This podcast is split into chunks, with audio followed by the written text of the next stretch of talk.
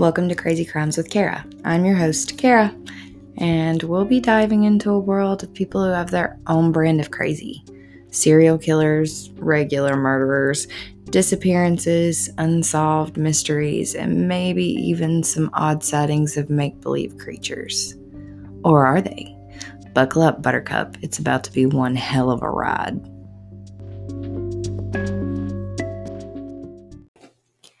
I'm adding a disclaimer to this podcast due to the fact that people don't seem to understand that this is a true crime comedy podcast. So, if that is not your cup of tea, please do not listen. I'm still going to continue to make and perform on this podcast the way that I want to make and perform on this podcast. Yes, it's informative. Yes, I will go through the details of crimes. Yes, I will poke fun at whatever I feel the need to poke fun at. If it isn't for you, don't listen. So it's Christmas. Merry fucking Christmas, you filthy animals. I figured we'd do something a little more on a light note compared to what we usually do. And yeah, a lot of the things I make them a lot lighter than what they are. But we're going to do crimes across the nation that are funny. The actual criminals or the crime itself is really funny. We're going to start with one that happened in Lima, Ohio. So, in early 2016, Donald, also known as Chip, Pugh was suspected of arson and vandalism, so a warrant was sent out for his arrest. Makes sense, right? Okay. So, to help track down Donald, the police of Lima, Ohio shared his mugshot on their Facebook page. Donald clearly didn't think the photo captured was his best, so he texted a more flattering selfie to the police department saying, Here's a better photo, that one is terrible. Still obviously wanting to repair his reputation, Donald then called into a local radio station to just justify his actions. He said, and I quote, Man, they just did me wrong. They put a picture out that made me look like I was a Thundercat or James Brown on the run. I can't do that. Police were delighted with Donald's help and later arrested him in Florida. Can you imagine somebody saying that you look like fucking James Brown or a Thundercat? How do you go from a Thundercat to James Brown? How is that possible? I mean, One's Harry. That's for damn sure. Oh my gosh. So the next one's actually not United States, it's Poland. So Krystian Bala was a Polish author and he wrote a crime novel in 2003 that became a bestseller and totally gripped Poland. Uh, it received tons and tons of publicity, but the police in Poland were like, damn, this is real familiar real familiar. This murder is something for the books. So the description was very similar to what they knew about an unsolved case on their books. It was the torture and murder of, I'm going to butcher the fuck out of this name, Daruz Januski. Uh, police decided to dig into that – murder a little bit deeper and discovered that not only had Krystian known the victim, he was the last person to have seen him alive and had actually sold that man a cell phone. So he was charged and received 25 years in prison. So if you commit a murder and you don't get caught, don't write a book about it. So the next one's actually not United States, it's Poland. So Krystian Bala was a Polish author and he wrote a crime novel in 2003 that became a bestseller and totally gripped Poland. Uh, it received tons and tons of publicity, but the police in Poland were like, damn, this is real familiar. Real familiar. This murder is something for the books. So the description was very similar to what they knew about an unsolved case on their books. It was the torture and murder of, I'm going to butcher the fuck out of this name, Daruz Januski. Uh, police decided to dig into that murder a little bit deeper and discovered that Not only had Krystian known the victim, he was the last person to have seen him alive and had actually sold that man a cell phone. So he was charged and received 25 years in prison. So if you commit a murder and you don't get caught, don't write a book about it. Now we have a Florida woman. uh, and the literal news headlines say cops, woman 50, battered boyfriend 32, because six came before nine. A Florida woman is jailed on a battery rap for allegedly striking her boyfriend after he finished first and stopped pleasuring her during a mutual oral sex session late last night. This was a uh, December 28, 2012, by the way. In the victim's home. Uh, this woman was booked into Manatee County, Florida, lockup on a misdemeanor charge stemming from the 11 p.m. encounter. Deputies were summoned to her home by a witness who heard the couple arguing and saw the woman on top of the man, punching and scratching him. She also allegedly struck him with a stick and threatened to hit him with a wrench before the tool was taken out of her hand by the witness. You can't make this shit up. That title is amazing though, because six came before nine. it's amazing. Then we have a lovely Florida man. Florida cops have to tase a naked burglar who pooped and masturbated when the homeowner pulled a gun. Can you imagine though, like, somebody enters your house trying to steal from you? so you pull out your pistol and this person gets butt ass naked, shits on your floor, and starts beating their dick. I mean, why? Why did you do that? Why?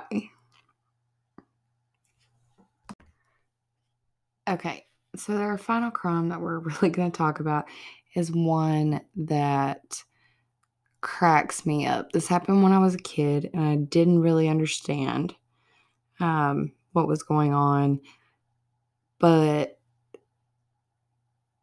it's not funny in one way, uh, but it is in the other. So let me just get into it. So we have John Wayne, which blows my mind, Bobbitt and Lorena Bobbitt. So if you know what I'm talking about, then you know why I think it's humorous. So these couple this couple got married on June 18th, 1989. Their relationship made headlines in 1993 when basically this douchebag was a serious abuser, but it's all alleged because she never pressed any charges. Um, so Lorena says that he raped her, he beat her, and he sodomized her. So there was a lot going on in that whole ordeal. Um, and then she did try to press press charges on him. He was acquitted on a rape charge. Um, so we'll get into the actual incident. This happened in Manassas, Virginia. And I mean, it made huge headlines. June 23rd, 1993. Lorena said that after coming home that evening, her husband raped her. And after he went to sleep, she got out of bed, went to the kitchen for a drink of water, and then she grabbed an eight inch carving knife that was sitting on the kitchen counter. She returned to their bedroom, pulled back the bed sheets, and cut off his penis. Now, that's what blew my mind. She just chopped his dick off. I mean, good on her. Funny for me, you know, almost 30 years later. But she cut his dick off. Great story for Christmas. Just chopped off penis. Um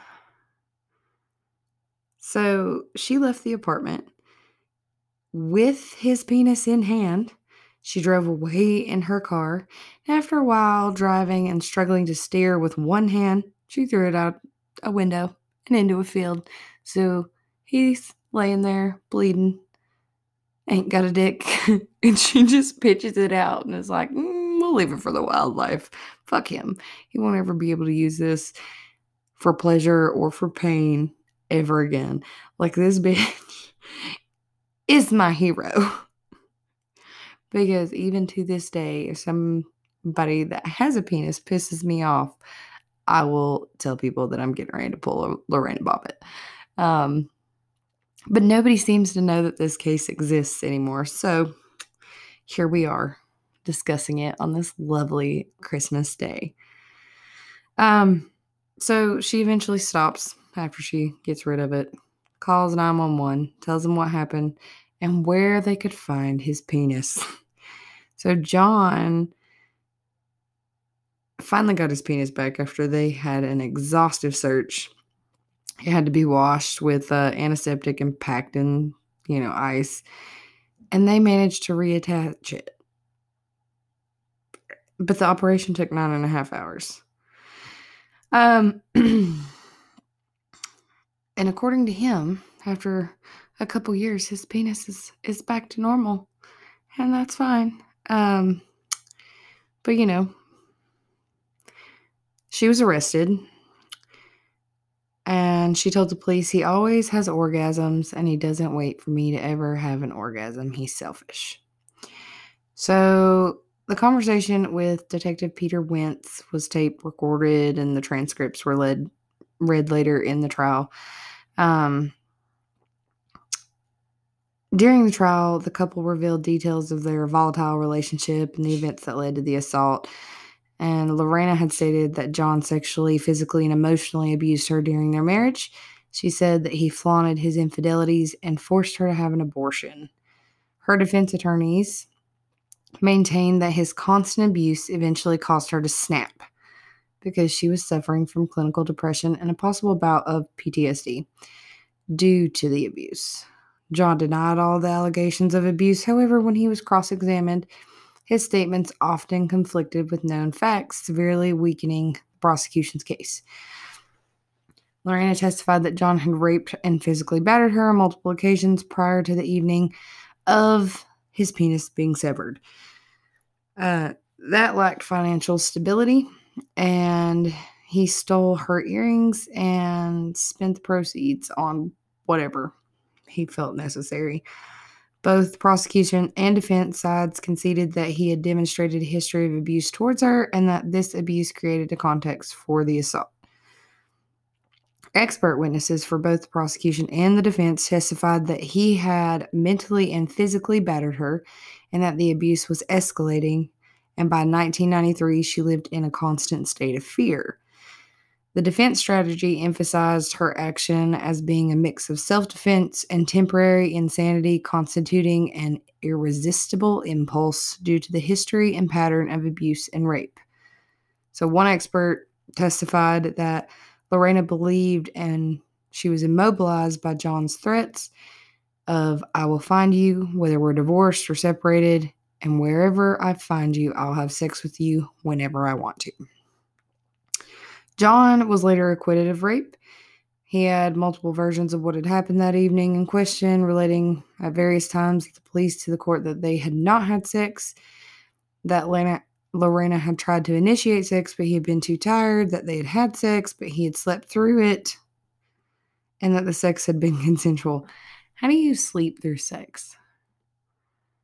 Just out of curiosity. I mean, I don't think that's possible. I'm just saying.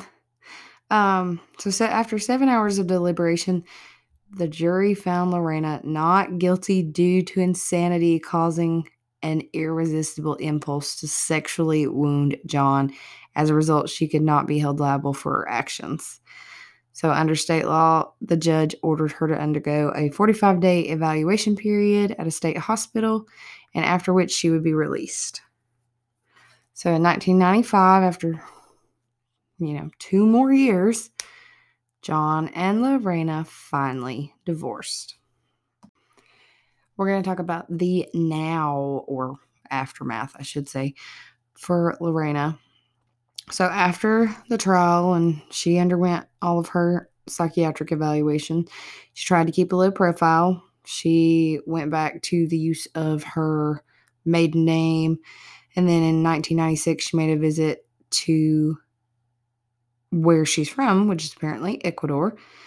Um, she met the, with the president there, had an official dinner, and then later the two would baptize a child as a godmother and godfather. Um, the president was criticized for inviting Lorena to dinner. Honestly, I say, fuck yeah, this president's awesome. Like, you should be patting her on the back. Just saying. Uh, in December of 1997, she made news when she was charged with assault for punching her mother as they watched television. She was acquitted of the assault, and her mother continued to live with her. And then in 2007, she was working at a beauty salon in DC. And the same year that was founded Lorena's Red Wagon organization, which helps prevent domestic violence through family oriented activities. And then June 2008, she appeared on CBS News, The Early Show, where she talked about her life since the incident. And then in that interview, she said that she was in a long term relationship and that they had a two and a half year old daughter. So she was doing pretty good. And then um, Lorena told Oprah Winfrey in April of 2009 that she had no interest of talking to John. They appeared together on the show The Insider in May of 2009, and it was their first meeting since they got divorced in 1996. So 13 years. On the show, he apologized to her for the way that he treated her during their marriage, and Lorena claimed that he still loved her because he continued to send her Valentine's Day cards and flowers. So, this man's fucking nuts. He's just nuts. And it, I mean, hmm, he got a good bit of financial stability from this incident. Um, yeah, which boggles my mind. So she cut off his dick, he had it reattached. He was able to do quite a bit. Let's get into what he did, just because it kind of blows my mind. Um, so he was able to generate money, um, and he formed a band called the Severed Parts to pay his mounting medical and legal bills, though the band wasn't successful and didn't generate enough money. So, you know, that disbanded. And then in September of 1994, he appeared in the adult film called John Wayne Bobbitt Uncut. Yeah, he made he made a porno. This motherfucker went and made a porno.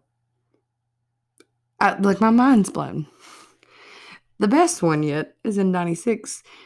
He went and did another adult film. It's called Frankenpenis. like Frankenpenis. it's back from the dead. Shit. okay. So he got a charge for assault in 1994 because he struck Christina Elliott, and she was a 21 year old former exotic dancer that he met while in Las Vegas on a publicity tour. Uh, he was actually convicted of battery, was sentenced to 15 days in jail. And he was quoted, uh, a justice of the peace was quoted saying, I firmly believe you have an attitude problem. Your attitude problem is caused by your drinking. Like, bitch, put down the bottle. Uh, August 10th, 1998, he appeared on World Wrestling Federation, which was WWF then. I think it's WWE now or WE. I'm not sure. Um, he appeared on Monday Night Raw is War television, where he was featured with Val Venis. And if you recall anything about this time period in Val Venis, because the only thing that I remember about Val Venis was that he was a ladies' man, and there was this Asian dude who came out with a salami and a sword, and looked at him and said, Me choppy choppy your pee pee, which was fucking hilarious, but it fits. it fits. So, not long after that, he moved to Las Vegas. He worked as a bartender, limo driver, mover, pizza delivery driver, tow truck operator, like all kinds of shit. Um, he had a stint serving at a wedding chapel as a minister of a Universal Life Church. And then in 1999, he received probation for his role in, in a theft at a store in Nevada. In 2003, he was sentenced to prison for violating that parole, or I'm sorry, that probation for the 1999 theft after he was arrested on battery charges involving his then wife, Joanna Farrell. He was again twice arrested on charges of battery against Farrell in 2004, and that same year he filed for divorce under the name John W. Farrell, which he had been using during his marriage with her. And then in 2014, he was severely injured when he broke his neck in a vehicle accident in Buffalo, New York. So karma finally caught up with him. Like, hmm, I, I, it doesn't say whether he's paralyzed, but I fucking hope so. Obviously, he has a problem keeping his hands off women and he also keep, has a problem with his own finances because if he's stealing earrings from Miss Lorena and he's stealing from a store, then that motherfucker probably just needs to sit in jail. but I still can't get over Frankie Penis. Like that's the best, best fucking thing um, ever. Absolutely. Um, but the good thing about this is, is that this case brought attention to the issue of domestic violence and marital rape,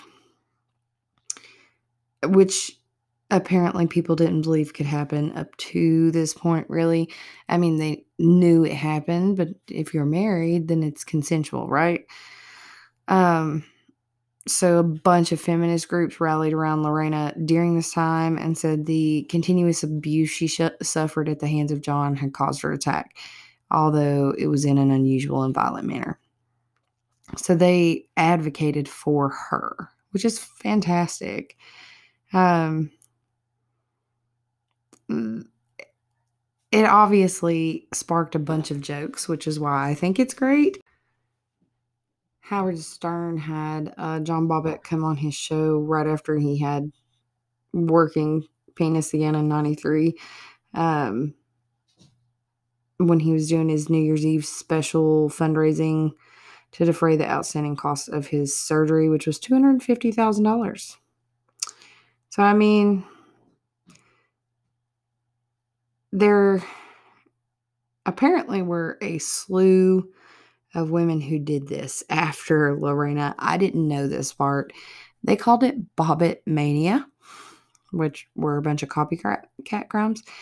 And the incidents were usually self inflicted, which, you know, it is what it is. And the best terms that came out of this are bobbittized and uh, the Bobbitt procedure. So, you know, I'm pretty fucking grateful that she decided that this was a good thing to do because it's great. Uh, apparently, there's a docu series on Amazon. Uh, it came out in 2019, and Jordan Peele produced it. If that tells you anything, uh, and it interviews both of them and talks about it. And then this year in 2020, um, Lifetime aired I Was Lorena Bobbitt as part of its Ripped from the Headlines feature film. So you can definitely watch things about the Bobbitts. And should you ever feel the need to bobbittize someone, uh, I'm not advocating that you do it, but it is quite humorous to discuss. I mean, maybe they'll think with their head instead of their uh, penis for a change. Be pretty fucking great. And no, I'm not man bashing by any means before somebody thinks that I am. I just find it fucking hilarious. And as a female, as a straight female, I should say. Um, sometimes I get mad at the men in my life. Sometimes cutting off their penis might solve some of my problems. I might regret it later, but it'd be pretty fucking funny in the moment. I really hope everybody has an amazing Christmas. Even if you're not listening on Christmas, I hope it's fantastic. I hope you have a happy new year and that you are being safe and supporting each other in whatever way possible, even if you're antisocial like I am.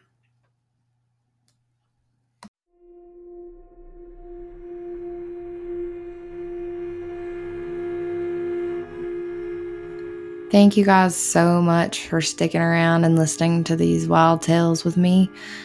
You can follow us on Instagram at crazy crazy crimes with Kara, and that's Kara with a K. You can also email us at crazycrimeswithkara at gmail.com to share some of your crazy stories, whether that's a story um, about a brush with death or crazy sibling fight or something sweet and kind of silly. We'll read it all, and we'd be happy to hear from you. I hope you enjoyed the ride and kept your seatbelt on tight. Stay safe out there, and don't forget to find your brand of crazy.